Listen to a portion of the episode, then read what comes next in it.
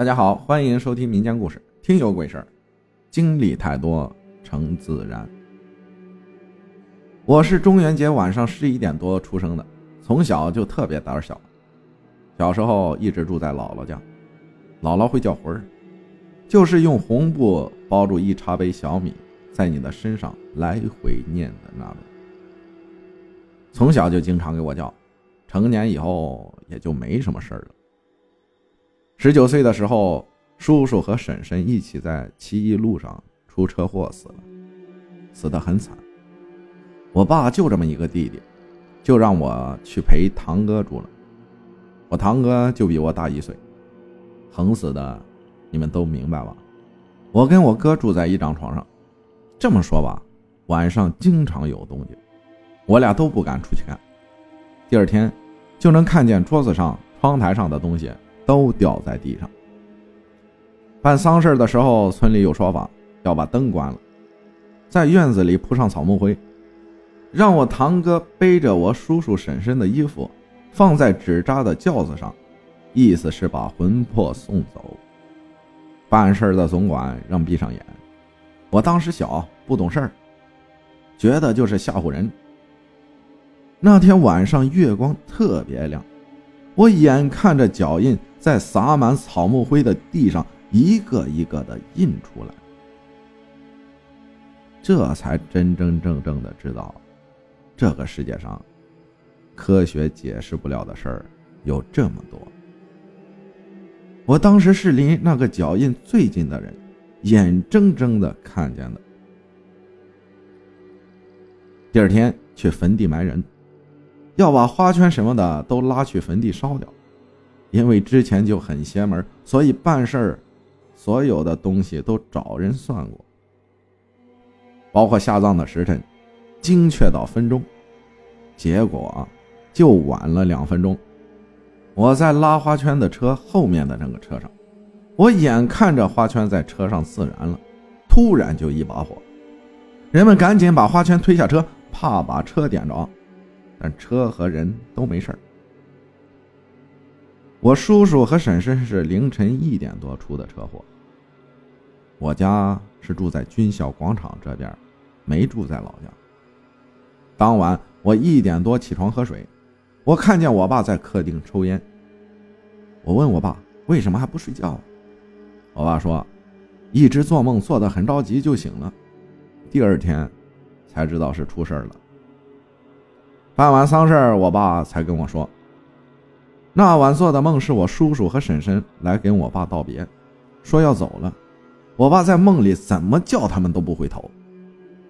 都说一些不好的事儿，亲人心里有感应，看来这还真是。前几年我姥爷去世了，我姥爷从小最疼我，一手把我看大的。姥爷第一年的忌日，我在天津值班三个月，没能回来。睡午觉的时候，我姥爷给我托梦，细节我记得非常清楚。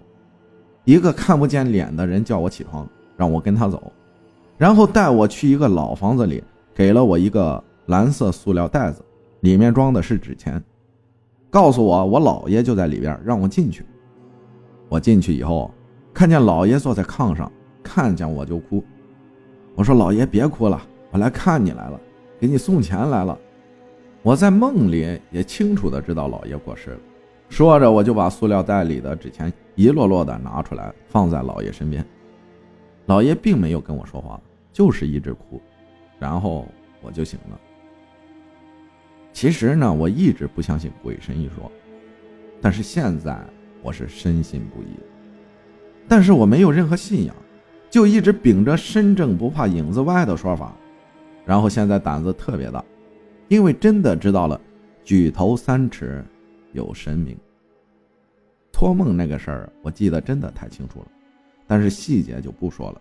地下什么样我都清楚的记得。说个有意思的细节吧。下去的时候还要办手续。接下来的这件事呢，是我在铁路上工作的，性质比较敏感，我就不说我是做什么的了。一个车站就我们一个人，某个车站那个人歇班都要有专人去替班。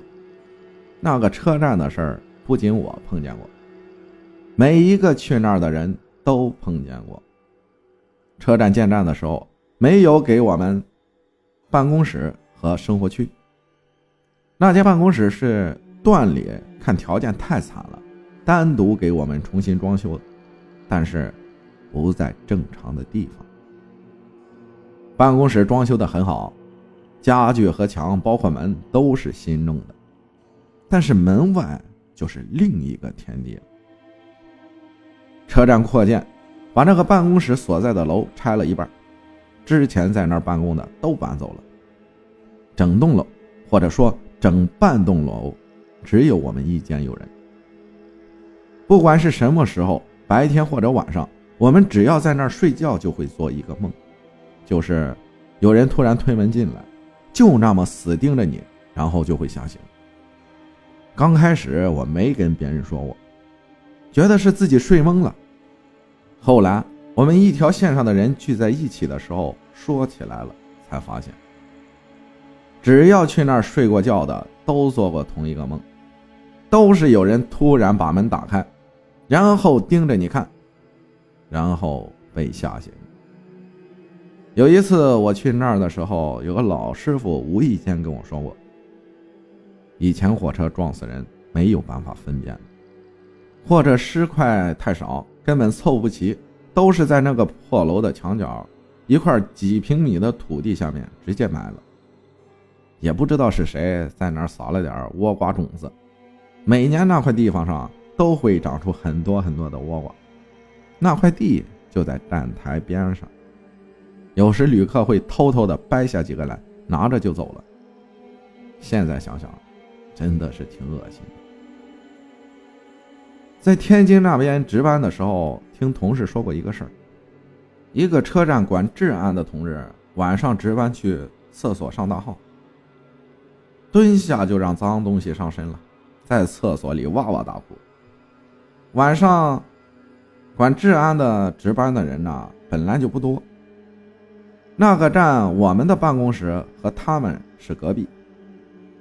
他们那边的人急了，因为那个被上身的人劲儿太大了，摁不住，把我们的人都喊过来，把那个同志才摁住了。